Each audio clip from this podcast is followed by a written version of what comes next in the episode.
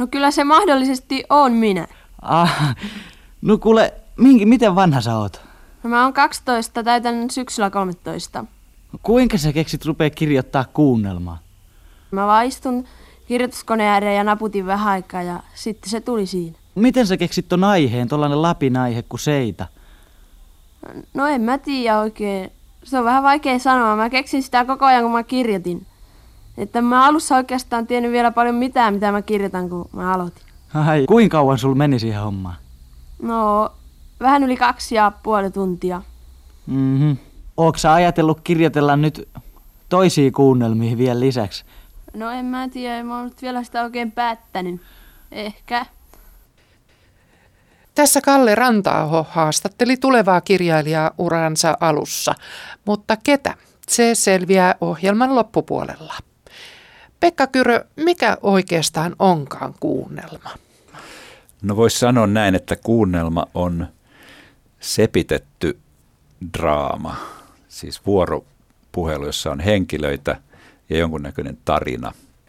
Aina ei välttämättä tarvita edes henkilöitä, mutta joka perustuu kuulolle, siis se, se on näkymätön. Päivän ensimmäinen arkistokatkelma on nimeltään Draaman sokea sisar. Ohjelma on vuodelta 1964 ja kertoo radiodraaman syntyvuosista. Toimittaja on Jyrki Mäntylä. Alussa kuullaan katkelma Richard Hughesin kirjoittamasta kuunnelmasta Vaarassa, jonka sanotaan olevan maailman ensimmäinen kuunnelmateos. Hei! Mitä nyt? Valot sammuivat. Missä sinä olet? Tässä. Näin alkaa maailman tiettävästi ensimmäinen radiokuunnelma Richard Hughesin Vaarassa, A Comedy of Danger, joka sai ensiesityksensä BBCssä tammikuun 15. päivänä 1924, eli tasan 40 vuotta sitten. Pimeydestä siis kuunnelma aloitti, ja pimeältä vaikutti sen alku muutenkin. Kukaan ei tuntunut noihin aikoihin uskovan radion taiteellisiin mahdollisuuksiin. Sen katsottiin pystyvän vain välittämään ja toistamaan, ei luomaan mitään olennaisesti omaa ja uutta taiteen alalla. Osittain tämä johtui radiosta itsestään. Se aloitti nimittäin teatteritoimintansa, niin meillä kuin muuallakin, viemällä mikrofoninsa tavalliseen teatteriin. Mukana seurasi selostaja, joka sitten parhaansa mukaan yritti pitää kuulijoitaan näyttämön tapahtumien tasalla. Kertoa kaikesta siitä, mistä ei pelkkien äänien kautta päässyt selville. Se oli eräänlaista sokean teatterissa käyntiä. Tulos oli ehkä taiteellisilta arvoiltaan kyseenalainen, mutta riitti hyvin sen ajan kuuntelijoille, joista oli jo ihme sinänsä, jos he saivat kidekoneestaan edes jonkinlaista ääntä kuuluviin.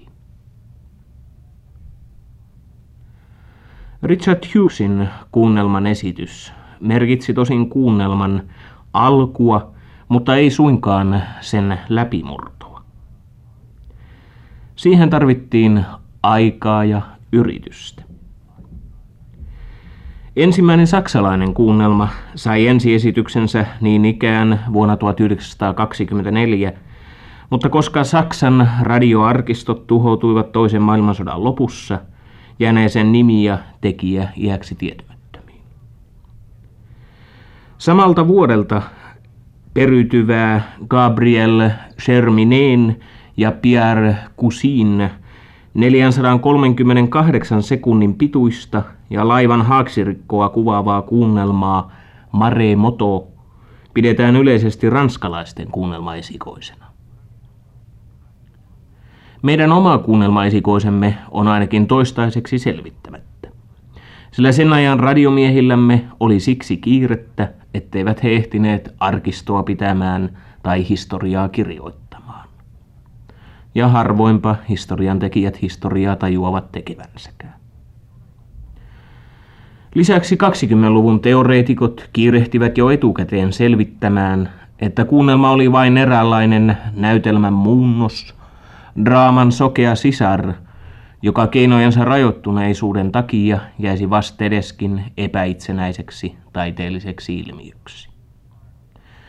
Sama ajattelutapa ilmeni paradoksaalista kyllä tuossa maailman ensimmäisessä radiokuunnelmassa, jossa tekijä vie henkilönsä kaivoksen pimeisiin käytäviin ja sammuttaa lisäksi valot luodakseen aidosti radionomaisen tilanteen ja ratkaistakseen tuon kiusallisen näkymättömyyden ongelman. Kuunnelman mahdollisuuksia ja ominaislaatua alettiin oikeastaan tajuta vasta 30-luvulla ja täydellisesti ne tajuttiin vasta toisen maailmansodan jälkeen. Ei siis kumma, että meillä Suomessa vallitsi sellainen käsitteiden sekamelska kuin mitä ilmi käy seuraavasta ensimmäisen kuunnelmakilpailun julistuksesta vuodelta 1929. Oy Suomen Yleisradio julistaa kuulelmakilpailun. Palkinnot 3000, 2500 ja 1500 markkaa. Radiokuuntelijat ovat Oy Suomen Yleisradion viime kiertokyselyssä ilmoittaneet mielellään haluavansa kuulla kuulelmia. Tämä näytelmälaji on maassamme hyvin heikosti edustettu ja kuulelmiksi sopivia näytelmiä on muutenkin vähän, joten kuulelmien esittäminen jo siltä kannalta kohtaa vaikeuksia. Tämän puutteen poistamiseksi Oy Suomen Yleisradio julistaa kilpailun kuulelmia varten edistääkseen tuotantoa tällä alalla ja korottaakseen tämän näytelmälajin kirjallista tasoa. Kilpailuun saavat ottaa osaa kaikki kirjoittamaan kykenevät ja siinä on otettava huomioon seuraavaa. Koska näytelmä tulee esitettäväksi kuulijoiden näkemättä henkilöitä tai näyttämöä, tulee vuoropuhelun olla sitä laatua, että koko toiminta selvästi ilmenee siinä. Vuoropuhelun ja toiminnan on samalla oltava mahdollisimman keskitettyä ja ytimekästä ja juonen juosta kevyesti kohtauksesta kohtaukseen. Ulkonaisia vaikutuskeinoja on mahdollisimman paljon kartettava. Henkilöluvun tulee olla hyvin rajoitettu ja eri henkilöiden tehtävät tarkoin määrätyt. Näytöksiä saa olla korkeintaan kolme, kuitenkin niin, ettei kuulelma kestä tuntia kauempaa. Tässä julistuksessa käytettiin siis vielä sanaa kuulelma. Sitä edellinen nimitys oli kuulonäytelmä, joka kumminkin pian havaittiin epäloogiseksi. Nämä molemmat sanat syrjäytti sitten sana kuunnelma, joka esiintyi tiettävästi ensimmäisen kerran Otto Talasmon kirjoituksessa Helsingin Sanomien yleisön osastossa 30. tammikuuta 1928. Kuunnelma ja äänikkö. Niin kauan kuin emme näe radiomme avulla ohjelman suorittajia, niin emmekö voisi käyttää kuulokappalten ja radionäytelmien sijasta sanaa kuunnelma. Kun on näkemisestä kysymys, sopii näytelmät ja kuvaelmat sekä näkemiin. Mutta kun on kysymyksessä pelkkä kuuleminen, niin kuvaelmat ja näytelmät muuttuvat kuunnelmiksi ja näkemiin on muuttunut kuulemiin. Kovaäänisten tilalle on ehdotettu sanaa ämyri. Vaikka se onkin niin arvokkaassa kirjassa kuin kiven teoksessa, niin on sillä kuitenkin vieras kaiku. Emmekö voisi saada tutumpaa nimeä? Seuraavassa on yksi ehdotus. Äänikkö. Toiset keksinevät lisää. Kuunnelkaamme siis ääniköistämme kuunnelmia. Äänikkö. Ei sentään tullut kansalle vaikeaääntöisen radion tilalle – mutta kuunnelma-sana vakiintui käyttöön vuoden 1929 lopulla. Niinpä pakinoitsija Tiitus tarjosi tuohon mainittuun kuulelmakilpailuun yksinäytöksistä kuulelmaa pikajuna kuuluu olevan myöhässä, mutta se julistettiin kilpailun voittajaksi saman vuoden marraskuussa yksinäytöksisenä kuunnelmana. Niin Pekka Kyrö, onko vieläkään tiedossa, mikä oli ensimmäinen suomalainen kuunnelma? No ei se kyllä vieläkään ole tiedossa. Että tota, se on kai tiedossa, että tämä Vaarassa ei ole ensi, maailman ensimmäinen kuunnelma. Että Amerikassa oli jo kak, vuonna 2021, tämähän oli vuonna 2024 tämä. Niin Amerikassa on jo ollut radiolle kirjoitettuja kuunnelmia 20-luvun alussa, mutta niistäkään ei paljon mitään tiedetä. Eihän niistä mitään ole säilynyt, ainoastaan kirjallisia – tietoja.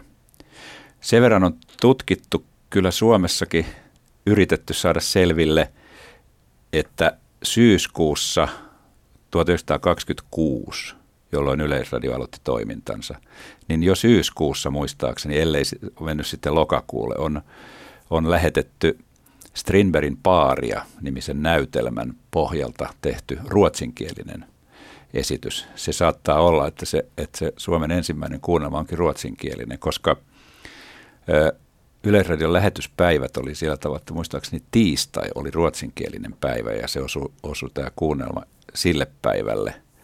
Niin että, että tällä hetkellä oletamme, että se on Strindbergin paaria näytelmä, joka on sellainen dialogi, keskustelu, että se sopii radioon siinä mielessä hyvin kahden hengen juttu. Ensimmäinen suomenkielinen ehkä on joidenkin tietojen mukaan Aleksis Kiven seitsemästä veliksestä joku katkelma. Ei ole ihan täsmällistä tietoa siitäkään. Et se, se olisi ollut niin kuin muutama päivä myöhemmin. Mutta joka tapauksessa kuunnelmat, tai niin kuin Jyrki Mäntylä tuossa sanoi, kuulonäytelmät, niitä alettiin heti alkaa päälle. Siis heti silloin, kun Yleisradio lähetti, aloitti lähetystoimintansa, niin se alkoi lähettää myös kuulonäytelmiä. Nehän ei ollut siis Yleisradiolle silloin vielä kirjoitettuja, niin kuin tästä kilpailujulistuksestakin kävi ilmi. Mutta tässä on se ennakoivasti hauska ilmiö, että jos, jos ensimmäinen näytelmä on tämä Strindbergin paaria, niin se on näytelmä, e, ja se, se on aika pitkä traditio sieltä tähän päivään, että näytelmätekstejä sovitetaan radiolle. Vaikka minä itse olen aika skeptinen sen suhteen, että kuuluuko näytelmät radioon, niin niitä on joka tapauksessa sadoittain ja tuhansittain aina tehty, että turha kai sitä tutkainta vastaan on potkia. Ja toinen on sitten, jos, jos se suomenkielinen on seitsemän veljeksen joku katkelma, niin se tuo sitten taas nämä isojen klassikkoromaanien dramatisoinnit heti alussa peliin, joka on myös pitkä linja. Et silloin kun mä olin – viimeisiä vuosia Yleisradion radioteatterissa töissä, niin silloin tehtiin Väinö Linnan täällä Pohjantähden alla. Siitä tehtiin moniosainen, 21-osainen sarja. No mitä pidit tuosta äh, kuulelmakilpailun säännöistä? Siinä tuli aika monta tämmöistä niin kriteeriä no nehän siitä, oikeastaan, että pitäisi olla. Nehän oikeastaan pätee edelleenkin, että tota, koska kuunnelman ominaisuus on näkymättömyys, niin silloin tietysti se, että korvan pitää pystyä erottelemaan kaikki tarpeellinen, niin se, sehän edellyttää sitä, että tuosta kai lueteltiin joku määrä henkilöitä suorastaan, tai sanottiin ainakin, että rajattu. Ö, mutta onhan radiossa ollut siis isoja klassikkonäytelmiä, joissa on 20-30 roolia, ja kyllä nekin on toimineet. No yksi keskeisistä alkuvuosien ohjaajista oli Markus Rautio. Kuunnellaan lyhyt pätkä hänen ohjaamastaan rikoskuunnelmasta Varastettu helminauha.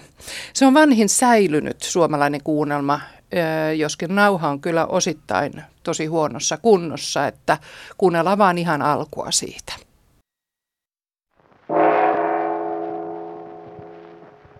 Päätoimittajan huoneessa.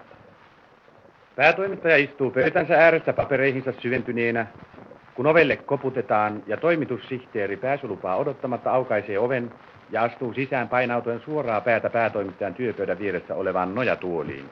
Kuuluuko mitään? No ei kummempia. Hallituksen asema vain näyttää lopultakin käyvän varsin horjuvaksi. Hallitus kaatuu ensi viikolla. Tuleeko pulasta pitkäaikainenkin? En usko. On olemassa eräitä mahdollisuuksia. Sitä parempi. Entä kuka kirjoittaa hallituksen nekrologin? Tekisin sen itse, mutta olen kiinni koko päivän tänään. Illalla on sitä paitsi oopperan ensi -ilta. Niin, apropos opera. Kuka siitä kirjoittaa? Eihän vaan Dore. Hänhän potee suorastaan vainoamishullut aina kun Madame Petrella laulaa. Hmm. Dorella on saman aikaan konsertti Beethovenin kahdeksas tai yhdeksäs. Ja hän menee tietysti sinne. Hankin operaa jonkun nuorukaisen konservatoriosta siellä on eräs varsin vaaraton, jota joskus ennenkin olen käyttänyt. Ja annan tarpeelliset ohjeet. Hyvä on. Pääasia, että siitä tulee siisti juttu. Pari kuvaa, tarpeeksi suurta kokoa. Ja sitten vähän lämpöä ja persoonallista väriä. All right. Haetutaan leikkilearkistosta nuorukaiselle sopivan mallin. Oliko sinulla vielä muuta? Oli, helkkarissa pääasia. Mikä sen huomiseksi määrätyn pääkirjoituksen otsikko olikaan? Hallituksella oikeutettu vaatimus. Purata se ja kirjoiteta uusi. Otsikoi esimerkiksi Hallituksen turha jännittää jousta. Ja sisälly siihen suuntaan, että, että vaikka voimmekin ymmärtää hallituksen tarkoituksen, emme kuitenkaan voi hyväksyä sitä. Että mm, se panee kaikki yhden kortin varaan, etenkin kun eivät edes hallituksen tukena olleet puolueet enää täydellisesti kannata sen politiikkaa. Ja sitten osoitetaan asiallisesti suojelustullien hyöty, yhtä tyynesti kuin tähän saakka olemme osoittaneet niiden vaarallisuuden. Ymmärräthän, noin varovaisesti, mutta kuitenkin tarpeeksi selvästi. Voit lähettää vedoksen illalla oopperaan. Menen viimeiseen näytökseen. Hyvä on. Kyllä minä katson, että kuperkeikasta tulee kaunis. Mitä sillä tarkoitat? Sitä vain, ettei hän hallitusta sentään saa tavallisella häränpylyllä heittää yli laidan. Kuule, onko sinulle mikään pyhää? On. Kaikki muu paitsi politiikka. No. Nyt siellä ei taaskaan kukaan vastaa minun puhelimiini. Olemme siirtyneet ajassa pari tuntia eteenpäin. Kello lähenee 12 ja toimituksessa on kuumeista kiirettä. Toimitussihteeri istuu huoneessaan jätti... No tässä nyt oli nimenomaan sitä toista linjaa, jos voisi sanoa, eli alkuperäistä Ylelle kirjoitettua kuunnelmaa. Kyllä. Ja tässä kirjoittaja oli Erkki Kivijärvi. Ähm, Aika raadollisen kuvanhan se antoi neljännestä valtiomahdista lehdistöstä, joka aikoo kaataa hallituksen. Ja samalla siinä mainitaan sitten myöskin, että miten operaa arvostellaan, että tota, joku konservatoriosta tulee ja sillä annetaan valmis malli, että näin arvostelet oopperan. Itse asiassa tämä koko kuunnelma tuo mun mieleen Tintti-sarjakuvat. Kastafioren korut tulee ensimmäisenä mieleen, jossa on semmoinen oopperalaulajatar. Tässä on myös oopperalaulajatar aika tärkeässä osassa. Ja Hergé, joka näitä tinttejä piirsi 20-luvulla, niin aloitti näihin samoihin aikoihin kuin tämä kuunnelma on.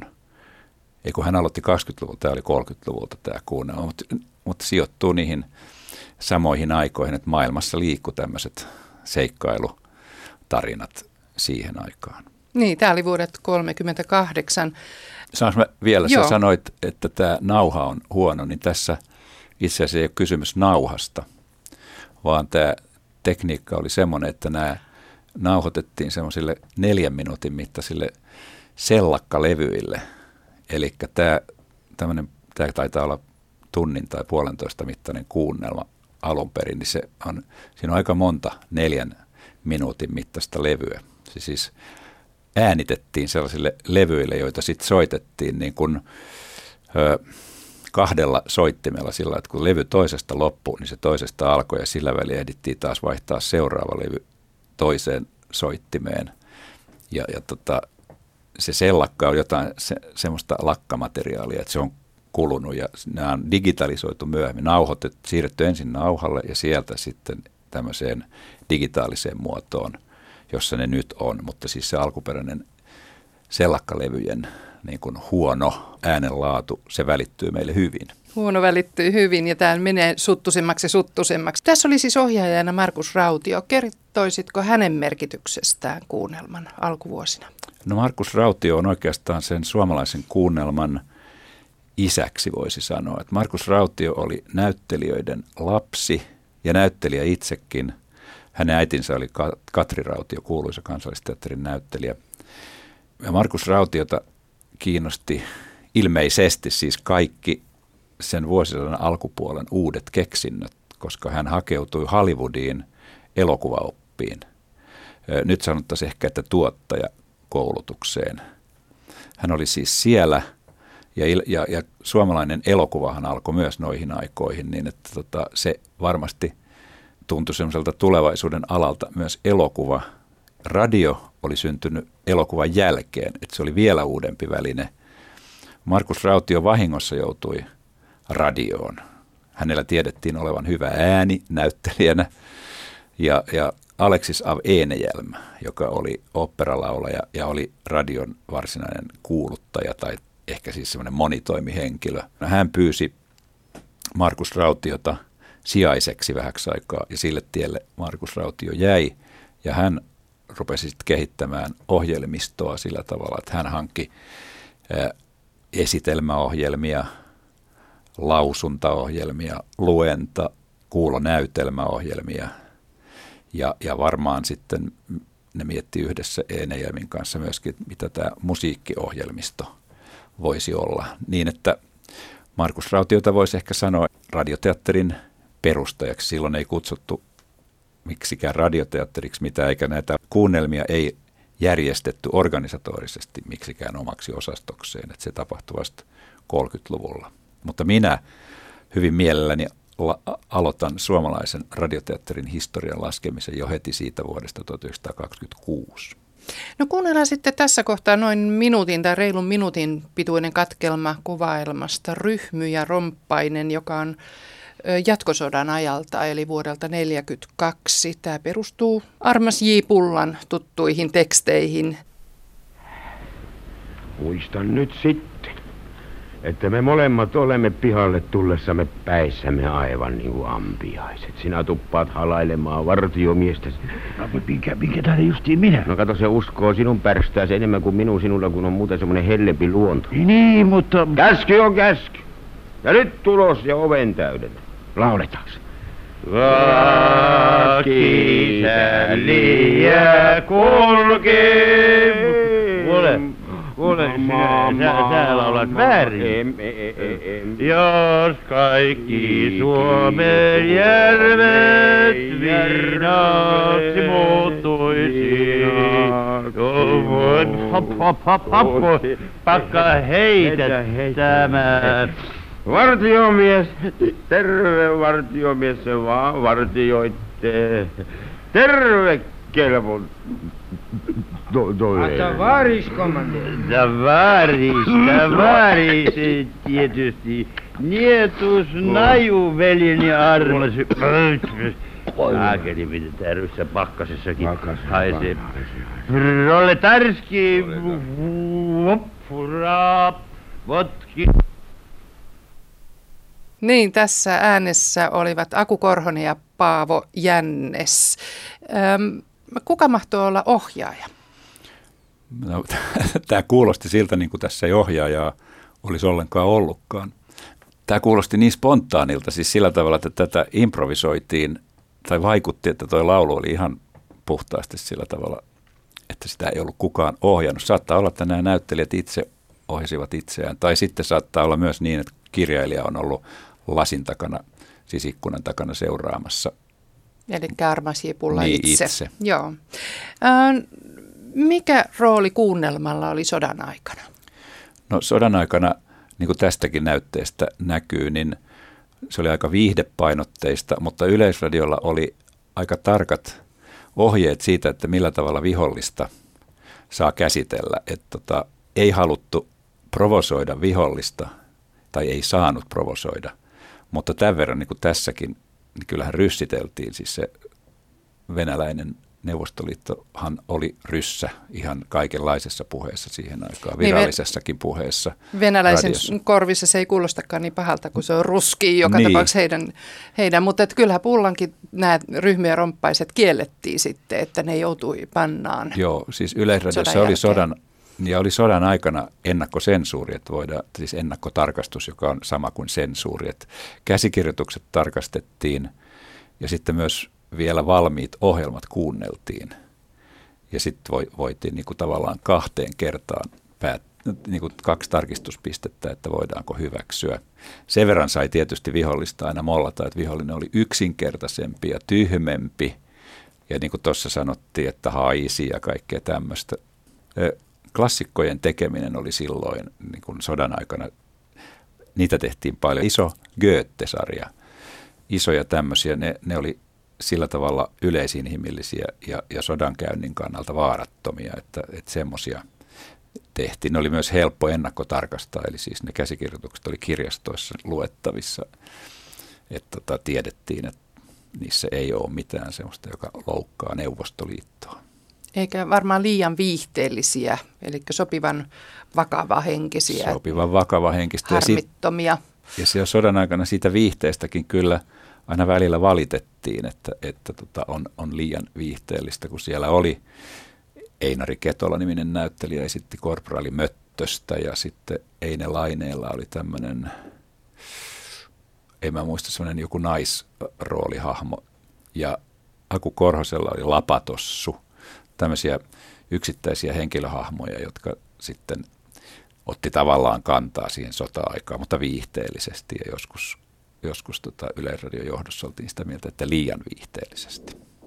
No sitten sodan jälkeen perustettiin Hella Vuolijoen toimesta radioteatteri, mutta sitä ennenkin oli ollut siis radiodraama vaikka kuinka paljon. Miksi markkeerattiin, että juuri silloin on syntynyt radioteatteri? No silloinen ajatus oli, oli vielä se, että teatteri ei voi olla mikään muu kuin sellainen, jossa on näyttelijöitä, että vuonna 1948 Hellavuolien toimesta. Siis radioteatteriin palkattiin semmoinen kai vähän yli 20 hengen näyttelijäryhmä – ja sitten sitä alettiin kutsua radioteatteriksi. Sitä ennen kai oli selostus ja lausunta ja kuunnelmaosasto ollut, ja sitä ennen ei ollut mitään nimeä, mutta että niin kuin mä tuossa sanoin jossakin vaiheessa, niin minun las, laskelmieni ja käsityksen mukaan radioteatteri toimintaa on ollut siis vuodesta jo 26 lähtien, mutta siis silloin 48 tuli näyttelijäryhmä, silloin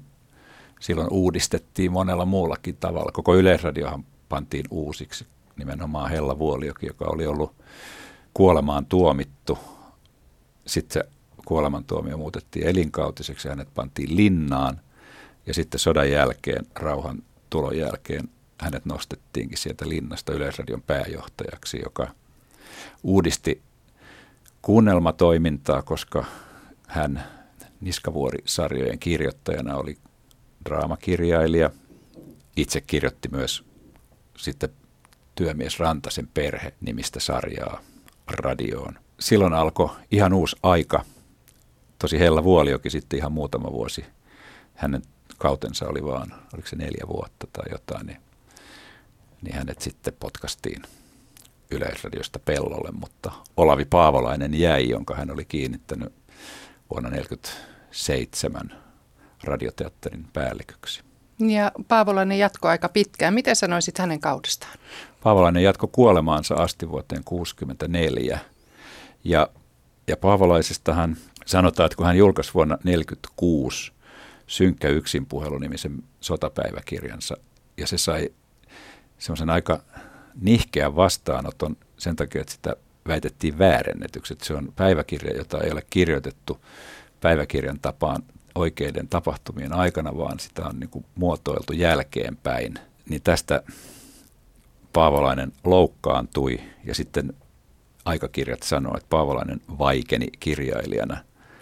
Niin hän tekikin, että ei hän julkaissut sitten sen jälkeen kirjoja enää, mutta hän oli, teki sitten lähes 20 vuoden mittaisen uran radioteatterissa niin, että keskittyi radiodraamaan ja hän oli se, joka, joka sitten muotoili sillä tavalla, että mitä kuunnelma hänen mielestään, mitä kaikkea se voi olla. Ja mä luulen, että ne muotoilut pätee tänä päivänä. Että hän, hän lähti siitä, että eeppinen ilmaisu, eli siis romaanien tai, tai tämmöisten isojen klassikkoromaanien dramatisoinnit on sopivaa materiaalia kuunnelmaksi. Myös siis puhdas draama, siis teatterikappaleet, ja radiolle, varsinkin radiolle kirjoitetut. Hän hankki uusia kirjailijoita, omia tuttujaan sieltä ihan jo tulenkantajien ajoilta, mutta sitten myöskin tämmöisiä 40-luvun uusia tähtiä kirjailijoiksi. Ja, ja hän oli sitä mieltä myös, että lyriikka, siis runous, on myös radionomaista ja se on kuunnelmatuotannon tehtävä. Siis semmoinen, joka, koska kuunnelma on niin intiimi ja tavallaan pään sisäinen laji, niin lyriikka on onnen omiaan radioon. No Olavi Paavolaisen jälkeen sitten jatkui tämä kirjailijoiden linja tässä johdossa, eli Pekka Lounella oli seuraava. Mitä hänen kautenaan 60-luvulla tapahtui? No Pekka Lounella oli, oli 50-luvun nuori vihanen mies, hyvin nuorena jo kirjoittanut ensimmäiset pamflettinsa ja, ja oli dramaturgi ja, ja näytelmäkirjailija – hän toi Paavolaisen jälkeen sitten taas uuden polven radioon, uusia kirjoittajia, tätä Paavo Haavikon ja, ja Veijo Meren polvea. jotka sitten molemmat vielä, varsinkin Haavikko vielä ihan kuolemaansa asti kirjoitti radiolle juttuja. Lounella ehkä muistetaan, tai ehkä muistetaan, minä muistan ainakin erittäin hyvin Lounella näistä 60-luvun Orvokki kabaree-ohjelmista, jotka tehtiin silloisen ylioppilasteatterin kanssa yhdessä. Siis radioteatteri oli tuottajana ja ne äänitettiin vanhan ylioppilastalon lavalta. Ja ne oli sen ajan vanhaa tota, saksalaista kabareperinnettä uudistettiin tai mu- muotoiltiin suomalaisittain. Siellä oli pilkkalauluja sen ajan vallanpitäjistä ja, ja sitten tota, kapinalauluja ja hauskoja sketsejä. Siis se oli erittäin viihteellistä, mutta se, se viihde oli niin kuin, niin kuin Brecht sanoo, täytyy viihdyttää opettaa ja opettaa viihdyttäen. Lounalan jälkeen johtoon astui Mirjam Polkunen. Mitä hänen aikanaan tapahtui? No Polkusesta taas tulee mieleen pari sarjakuunnelmaa.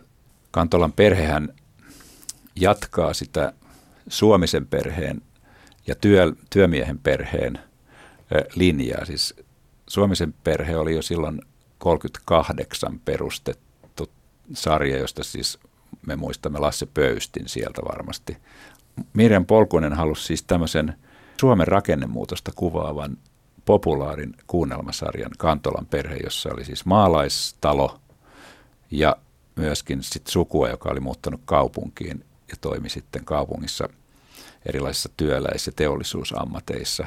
Ja tällaisena sarjana se meni pitkään, että siinä oli tämä kaupunki, maaseutu ja sitten miten nämä kumpikin muuttuvat. Sitten vähitellen se, se kaupunkiosuus jäi siitä pois niin, että siihen keskityttiin siihen Lahnalahden ympäristössä olevaan maalaistaloon. Ja se melkein 30 vuotta, se oli muutamaa kuukautta vaille 30 vuotta, kun se pyöri. Että tota, Mirjan Polkunen muistetaan nyt varmasti ainakin tästä Kantolan perheestä. Sitten oli semmoinen kuin Yhtäköyttä yhdistys, joka myös oli hänen aikanaan tällainen sarja.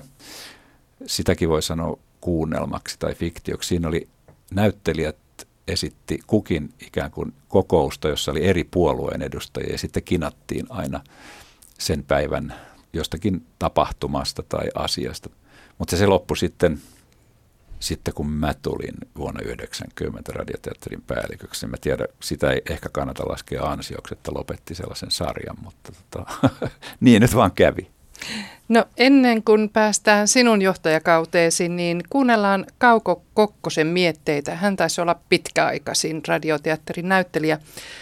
Hän oli viikon taiteilijavieraana tänään iltapäivällä lähetyksessä syyskuussa 1972. Tämä katkelma sisältää myös näytteen kuunnelmasta Kaasuvalo, joka on vuodelta 1949. Haastattelija on Markus Similä. Kauko, sinä olette ollut radioteatterissa yhtä kauan kuin radioteatteri on ollut tässä talossa. Kyllä. Radioteatterihan perustettiin vuonna 1948 ja taisin olla todellakin ensimmäinen, joka kirjoitin silloisen välikirjan alle – ja olihan meitä sitten siinä joitakin muitakin radioteatterin perustamisvaiheessa mukana. Niin kuinka paljon teitä kaikkiaan oli? Meitä oli silloin aivan alkuvaiheessa. Silloinhan oli sopimukset vielä eh, vuoden kestäviä. Nythän on kaksivuotisia. Mutta silloin oli 48, ne kesti aina vuoden kerrallaan. Ja tässä alkuvaiheessa, jos minä saan tässä sanoa nämä silloiset työtoverini. Voi toki niin äh, silloin oli alussa kuvassa mukana Meeri Hannikainen, Eija Hiltunen, Emmi Jurkka, Senja Lehti, Tuire Orri, Irja Rannikko ja sitten allekirjoittanut Kauko Käyhkö, Helge Raniin, Reino Valkama ja Hannes Veivo. Nämä taisi olla tässä nyt ihan aakkosjärjestyksessä. Aakkosjärjestyksessä. Varsin edustava joukko. Kymmenen kaikkia. Kyllä, kyllä. Millä tavalla tämä radioteatteri sitten lähti pyörimään? Millä tavalla sinut esimerkiksi kutsuttiin nimenomaan radionäyttelijäksi? No, minähän olin silloin, silloin, silloin niin, 44, kun sota päättyi minun kohdalta, niin minä tulin silloin tänne takaisin Helsinkiin ja takaisin omaan teatteriini, Helsingin kansanteatteri, josta minä sitten aikoinani läksin jo talvisotaan. Ja sitten siellä oli 44 ja 48 saakka nämä neljä vuotta. Ja silloin sitten perustettiin tämä radioteatteri 48. Ja minulle tuli kutsu kansanteatteriin. Olenko halukas liittymään vasta perustettuun uuteen radioteatteriin. Ja olihan se tietysti hieman sellainen miettimisen arvoinen asia lähteä, sanotaan nyt elävästä teatterista radioteatteriin. Mutta ei minulla kuitenkaan mitään ennakkoluuloja, pahempia ainakaan ollut. Ja perhekin alkoi niinä vuosina juuri kasvaa. Tyttärenne oli syntynyt ja minut myöskin nousi. Ja radioteatteri tarjosi niin huomattavasti paljon paremman palkan kuin mitä kansanteatteri niihin aikoihin pystyi maksamaan, niin niin minä sitten läksin. Tarkoitukseni ei kylläkään kai ollut jäädä näin pitkäksi aikaa, kun nyt on tapahtunut, mutta näin vain on sitten käynyt, että viime kuun ensimmäisenä päivänä tuli 25 vuotta täyteen. Siinä Eli oli. yhtä paljon kuin mikä on sitä radioteatterillakin ikää. Meillä on tuolla eh, nauhalla yksi radion aarteita, Helmi radion nauha-arkistosta. Se on vuodelta 1949, siis radioteatteri oli silloin vasta vuoden ikäinen. Se on näyte kuunnelmasta nimeltä Kaasuvalo, kuunnelmasta, joka on esitetty toki myöhemminkin. Se on alun perin levytetty ja sen takia siinä on pikkusen tuommoista krahinaa takana. Ohjaajana on Markus Rautio ja tässä sinä keskustelet Tuire Orrin kanssa. Me palaamme näihin radioteatterin varhaisempiin vaiheisiin, kunhan kuuntelemme tuon pienen näytteen. Mitä sinä teet, Bella? En, en mitään, rakkaani. Nukun nyt vielä. Mitä sinä teet, Bella? Tule tänne. Odottelen teetä. Tilasin teeleipiä, lähetin Elisabethin juuri hakemaan. Teeleipiä? Kas vain. Niin, niin rakkaani kaupustelija tulee tänne saakka niin harvoin. Ajattelin yllättää sinut ja... Mitä sinä pelkäät, Bella? En aikonut nuhdella sinua. Ei, ei, rakkaani. Tiedän hän et aikonut. Tuli on sammunut pesässä, Bella. Tahdotko soittaa kelloa? Kyllä. Mutta rakkaani, eihän siihen tarvita muuta kuin lisätä vähän hiiliä. Minähän voin tehdä sen. Joko taas, Bella? Taas samasta asiasta. Ole hyvä ja soita kelloa. Mutta rakkaani Lisi on kadulla. Anna minun tehdä sen. Minähän voin tehdä sen niin helposti. Et. Missä sisäkkö on? Anna hänen tulla tänne, jos Liisi on ulkona. Mutta rakkaani. Ole hyvä ja soita kelloa, Bella. Olethan kiltti tyttö. Soita. Näin kellon kilinään loppui tämä meidän näytteemme, joka oli siis vuodelta 49, 24 vuoden takaa. Oliko tuo kuunnelman tekeminen kovastikin toisenlaista silloin kuin tänä päivänä? Kyllä, se oli hyvin paljonkin. Silloinhan nämä, nämä kuunnelmat levytettiin. Ja tuommoisia suuria 30 senttimetrin halkaisiltaan olevia levyjä. Ja äh, sehän tietysti pani vähän aina jännäämään, että jos sattuu tulemaan sinne keskelle levyä joku stappeli, niin ei sitä juuri sitten enää voinut korjata. Se jäi sellaisenaan korjaamattomana sinne. Eihän siinä kannattanut sitten uutta levyä taas ottaa. Siinähän olisi ollut suuri homma ja vaiva ja ottanut aikaakin. Että ne, mitkä sinne virheet jäi, niin ne jäi. Ei se käy niin kuin nykyään, kun kun nauhalle otetaan, niin sehän voidaan pysäyttää nauha, jos tulee tuommoinen joku kömmähdys siellä ja kelataan taakse näin, kunnes taas tulee semmoinen aukkopaikka, mistä sitten voidaan jatkaa. Ja näin sitten on, tietysti laatuhan on nyt on paljon parempaa kuin mitä se silloin, silloin konsanaan oli. Mutta siis jännitystähän siinä oli kovasti silloin tämmöiset suuret kuunnelmat sanotaan vaikka tämä kaasuvalu tässä, ja nehän oli enimmäkseen näytelmiä, mitä silloin kuunnelmina esitettiin. Ne meni sitten alusta loppuun saakka aivan, aivan noin yhtä jaksoisena. Niin kuin kertapaukulla. Ne oli kuin kertapauku, pauku, niin kertapaukulla niin. niin. ja, ja ehkä siinä sitten monta kertaa tuli sitten tiivistä tunnelmaakin toisella tavalla mukaan kuin nyt, kun tehdään ihan noin pätkittäin. Niin, Pekka Kyrö, mitä tämä katkelma toi mieleesi? No tämä toi nyt mieleen oikeastaan koko tämän eh, radiodraaman historian niin kuin siitä tekniikan näkökulmasta. Et tekniikka on se, joka aika pitkälti, tai on yksi keskeinen tekijä, joka määrittää sitä, että minkälaisia radiodraamoja milläkin, milläkin aikakaudella kuullaan. Et jos nopeasti ja lyhyesti yrittää kertoa, niin ensimmäiset ö, radiossa lähetetyt, lähetetyt kuunnelmat tai ne kuulonäytelmät hän oli semmoisia, että mikrofoni vietiin teatterin lavalle ja lähetettiin sieltä. Ei ollut mitään nauhoitusmenetelmää. Sitten keksittiin seuraavaksi siitä, että ne näyttelijät voidaan tuoda studioon ja sitten studiosta lähettää suorana. Ja sitten vasta myöhemmin 30-luvulla, kun Suomeen Helsinkiin oli tulossa olympialaiset vuonna 40, niin Saksasta tuli sitten magneettin, siis tässä välissä oli nämä levyt ja kaikki, mistä oli pois. Sitten tuli magneettinauha 30-luvun lopulla ja, ja sitten pystyttiin nauhoittamaan, mutta ei vielä osattu tätä leikkaustekniikkaa. Et sodan jälkeen sitten ruvettiin nauhaa leikkaamaan sillä tavalla, että voitiin, niin kuin, niin kuin Kauko Kokkonen sanoi, että nauhaa voidaan leikata ja ottaa uudestaan. Niin se, se muutti sitten tietysti koko kuunnelman tekemistä. Ja sitten seuraava vaihe oli se, että, että näitä äänilähteitä oli usealla eri nauhurilla, jotka ajettiin sitten yhdelle sille lopulliselle nauhalle sitten, jota radiossa soitettiin. Saattoi olla seitsemänkin eri nauhuria, josta tuli erilaisia. Että yhdeltä nauhurilta tuli tämä näyttelijöiden näyttelemä osuus, mutta sitten kaikenlaista tehosta ja musiikkia ja muuta ääntä tuli muilta nauhureilta. Tämä oli yksi vaihe ja aika monimutkainen vaihe. Tänä päivänä ollaan sitten siinä vaiheessa, että ei nauhaa enää ole. Kaikki äänitetään bitteinä tietokoneelle ja tietokoneen ruudulta leikataan niin, että pystytään aivan sekunnin milliosan tarkkuudella löytämään se paikka, mikä ennen piti äänitarkkailijan korvilla kuunnella ja sitten saksilla leikata oikeasta kohdasta. Se tuo tämän tekniikan mieleen. Niin, sinä tulit sitten radioteatterin johtajaksi 1990 ja siinä vaiheessa oli tämä moniraitatekniikka olemassa. Mitä kaikkea teitkään radioteatterissa? Sä oot siis näytellyt, ohjannut, sovittanut?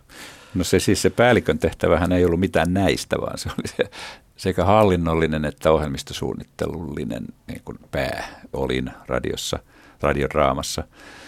Ö, mutta tulihan siinä tietysti parinkymmenen vuoden aikana kaikenlaista itsekin tehtyä. Et, et silloin vuonna 1990 radiomaailma, siis täällä yleisradiomaailma muuttui aika lailla. Silloin muun muassa nuorisokanava tai populaarimusiikkikanava Radiomafia aloitti, joka nyttemmin on sitten muuttunut sen seuraaja Yle Xksi. Ja radioteatteri siirtyi lähettämään myös sillä kanavalla ohjelmia niin, että sit piti kehittää ohjelmamuotoja, jotka olisivat soveltuvia myös tämmöiselle populaarikanavalle. Ei enää pelkkiä pitkiä kuunnelmia. Et, et kuunnelma niin lajikirjo muuttui aika lailla. No se, mitä mä itse olen tehnyt, niin se tuntui niiden vuosien aikana, että ei tässä oikeastaan mitään muuta ehdi kuin hoidella tota vaikeita ihmissuhteita työ, työpaikalla, henkilösuhteita siis, tai budjettia, joka, joka alkoi suurin piirtein silloin, kun mä tulin töihin, niin se alkoi pienentyä vuosi vuodelta. Niin nämä oli keskeisiä asioita ja sitten myös se ohjelmisto ja sitten henkilökunnan kanssa siitä niin kuin kädenvääntö, että mikä on hyvä ja mikä on huonoa ohjelmistoa ja mitä käsikirjoituksia valitaan ja ei. Nämä ei ollut, siis enhän, enhän mä lukenut kaikkia käsikirjoituksia, mutta kuitenkin jouduin hyväksymään sitten viime kädessä sen, että mitkä käsikirjoitukset otetaan tuotantoon ja keitä ohjaajia ja näyttelijöitä, niihin mä nyt en niin hirveästi joutunut puuttumaan. Mutta mä oon sitten siis itse kirjoittanut muutamia kuunnelmia, dramatisoinut, sovittanut, ohjannut. Puhutaan lopuksi just kuunnelmien kirjoittajista. Monet tunnetut kirjailijat ovat tehneet radioteatterille kuunnelmia. Ketkä sinulle erityisesti tulee mieleen omalta päällikköajaltasi?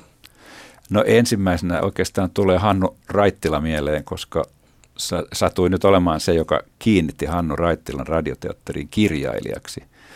Tunsin kyllä Hannun sitä ennen. Hän oli voittanut semmoisen lasten ja nuorten kirjoitus, kuunnelmakirjoituskilpailun ja, ja sieltä maailmasta sitten, niin kuin, ja Hannu Raittila oli myös silloin kuunnelma-arvostelijana aamulehdessä. Että hän oli niin kuin sillä lailla tuttu kaveri. Ja sitten kun istuttiin aina jossakin puhumassa kuunnelmasta, niin, niin tota, hän sai mut vakuuttuneeksi, että hän voi tulla radioon kirjoittamaan Kantolan perhesarjaa yhtenä kirjoittajana ja sitten luomaan uusia muotoja. Hän, hän tuotti ja itse kirjoitti tämmöistä radionovellit sarjaa. Siis hän hankki siihen myös muiden kirjoittajien tekstejä. Ne oli sellaisia radionovelleja, joita siis yksi näyttelijä tai kaksi näyttelijää esittivät. Ei siis mitenkään vahvaa, raskasta draamaa. Ja sitten tämmöisestä yhdestä ö, setistä näitä ö, radionovelleja Hannu Raittila sitten julkaisi ensimmäisen Pakosarja-nimisen novellikokoelmansa. Ja sitten taas sitä tietä hän häipyi radiosta siis kuukausipalkkaisena, mutta pysyi pitkään radioteatterin kirjoittajana kyllä. Että se on, se on semmoinen Olavi Paavolaisen ajoista saakka jo oleva semmoinen traditio näyttää olevan ja olleen. Ja radioteatterin henkilökunta on sitä aina suosinut, että koska radioteatterin tuotanto on aika suuri perinteisesti, nyt se koko ajan pienenee, mutta se oli suurimmillaan se oli todella, että oli satakin ensi vuodessa, niin se syö aika paljon käsikirjoituksia, joten nuoria ja aloittelevia kirjoittajia otettiin hyvin mielellään. Jotkut heistä kirjoitti yhden tai kaksi käsikirjoitusta ja siirtyi sitten romaanikirjailijoiksi, näytelmäkirjailijoiksi, lyyrikoiksi, eivätkä sitten enää palanneet radioon. Jotkut jäivät sillä tavalla, niin kuin Raittilan Hannukin, että kirjoitti, oli jopa kuukausipalkkasena – sitten rupesi saamaan nimeä romaanikirjailijana, sai Finlandia-palkinnon jopa, mutta koko ajan siinä ohessa on ollut sitten myös radiokirjailija. Et radioteatteri on monille kirjailijoille ollut tällainen ensimmäinen porras. Reko Lundaan oli kuuluisa näytelmäkirjailija, sitten myös loppuvaiheessaan romaanikirjailija. Hän teki myös mielellään radioon, ehti tehdä muutaman kuunnelman ennen kuin sai suurta nimeä. On mun sitten pakko sanoa, että vaikka tämä saattaa kuulostaa nepotismilta, niin poikani Tuomas Kyrön kanssa, niin hän aloitti tämän mielensä pahoittajan radiosta. Hänen kanssaan tehtiin muuten 90 kuunnelmaa sillä lailla yhdessä, että hän kirjoitti ja mä ohjasin 90 kuunnelmaa. Ehkä tätä avaa vähän se, että ne oli minuutin mittaisia kukin. Selvä. Ja sitten on ollut tietysti Leena Lander, äh, Harri Kaasalainen, Juhani Peltonen Juhani hyvin Peltonen tärkeänä tärkeä. Elmon tekijä. Ja ehkä tässä kohtaa sitten voitaisiin paljastaa, että ohjelman alun no, kuka nuori... se pikkupoika oikein oli? Niin, hän oli Arto Melleri. Arto Melleri. Teitkö hänen kanssaan yhteistyötä? Tein. Arto Melleri teki useamman kuunnelman ja sitten hänen runoistaan tehtiin pari myös erillistä ohjelmaa, jossa hän oli itse mukana myös niiden tekemisessä. Että tota, Melleri oli äänellinen kaveri. Tietysti tämä hänen niin tämmöinen lyyrikko laatunsa on sellainen, että aika paljolti ne kuulostaa puheelta, että hänen runonsa on ihmisen puhetta joko sisäistä tai toiselle.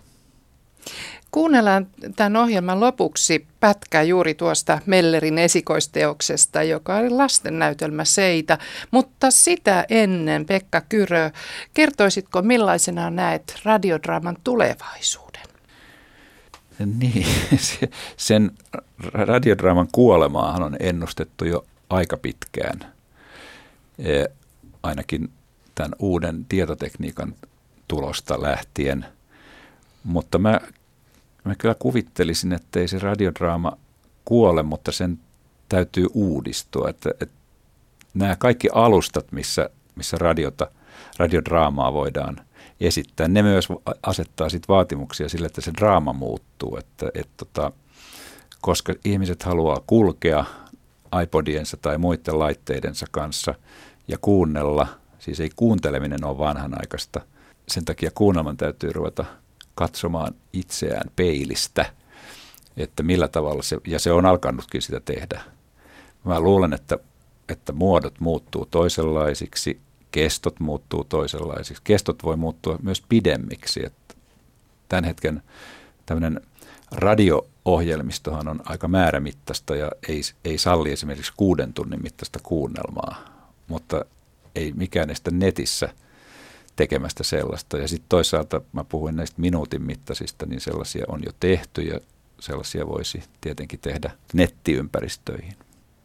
No ehkä uudet mediat antavatkin sitten taas uutta tuulta vanhalle kunnon kuunnelmalle. Kiitos haastattelusta Pekka Kyrö. Ja nyt siis kuuntelemme viimeiset minuutit Arto Mellerin 12-vuotiaana kirjoittamasta lasten kuunnelmasta Seita. Mä en jaksa juosta. Mä en jaksa juosta kovempaa. Älä nyt lannistu. Retkeilymäjä näkyy jo. Tuntuu kuin olisi juossut maratonista Ateena. No vielä viimeinen rinne. Sitten johtajan puheelle. Halo? Täällä PRn katastrofiryhmä. Halo? Halo? Täällä Salminen Pallaksen hiihtomajalta. Nopeasti lääkäri Seidalle. Sudet ovat raadelleet Aslak Tromsia. Miten ihmeessä te... Ei ole aikaa selityksiin, on kiire. Selvä on, kuulemiin. Kuulet sä, helikopteri tulee. Ihanaa, niin tulee. Niin tulee, helikopteri tulee. Pojat juoksi aika nopeasti ja kaikki kävi nopeasti.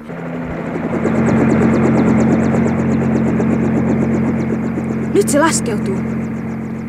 Aslak on tuolla kodassa. Jaha, vai hän on siellä sisällä. Kannamme hänet koneeseen ennen kuin tehdään mitään vai mitä, tohtori? Hyvä on. Lapset voivat kai tulla mukaan kopteriin. Kyllä. Entäs tää koira? Se se oikeastaan me, että ne johdattikin, vaikka me ensin luultikin sitä sudeksi. No, tulkoon mukaan. Se on ilmeisesti Tromsin koira. Selvä. Vieläkin koive tutisee, kun miettii, mitä tapahtui eilen.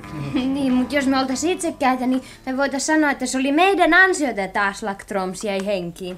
No ei niinkään meidän, vaan tämän Tromsin pikkuhurta, jonka suuhun me ajettiin työntää se palava kekäle. Se susitiedotus sen saa aikaa. Nää nähtiin kaiken maailman kummituksia liikkuvia joka puolella. No ei mietti sitä. Se oli kerta kaikkia kauhea. Saanko nyt avata kaikkien virkistykseksi radion? No, joo, avaa vaan. No mikä siinä? Senku. Sitten vielä kotimaahan. Kuusi koululaista pelasti eilisiltana Pallastunturin lähellä metsätyymies Aslak Tromsin varmalta kuolemalta. 40-vuotias Troms oli noin kello 15 aikoihin joutunut kolmen suden raatilemaksi ja sitten selviytynyt ryömien niin sanotun Seidan luona sijaitsevaan tilapäisasumukseensa. Koululaiset saapuivat paikalle noin 17.50 ja hälyttivät punaisen ristin katastrofiryhmän, joka nouti Tromsin sairaalahoitoon. Hänellä ei ole välitöntä hengenvaaraa. Koululaiset ovat 14-vuotiaat sisarukset Riitta ja Vesa Koski, 15-vuotias Juha Karppinen, 13- ja 15-vuotiaat sisarukset Marjut ja Markku Saarni ja 14-vuotias Maria Suominen. Susilauma, joka Tromsin raatelemisen suoritti, on hajotettu täydellisesti lähellä Norjan rajaa sotilaiden ja vapaaehtoisten toimesta. Uutislähetyksen päättyessä kello on Jos me oltais itse rakkaita, niin tultais mikäli mahdollista vieläkin enemmän semmosiksi. Vai mitä? Joo.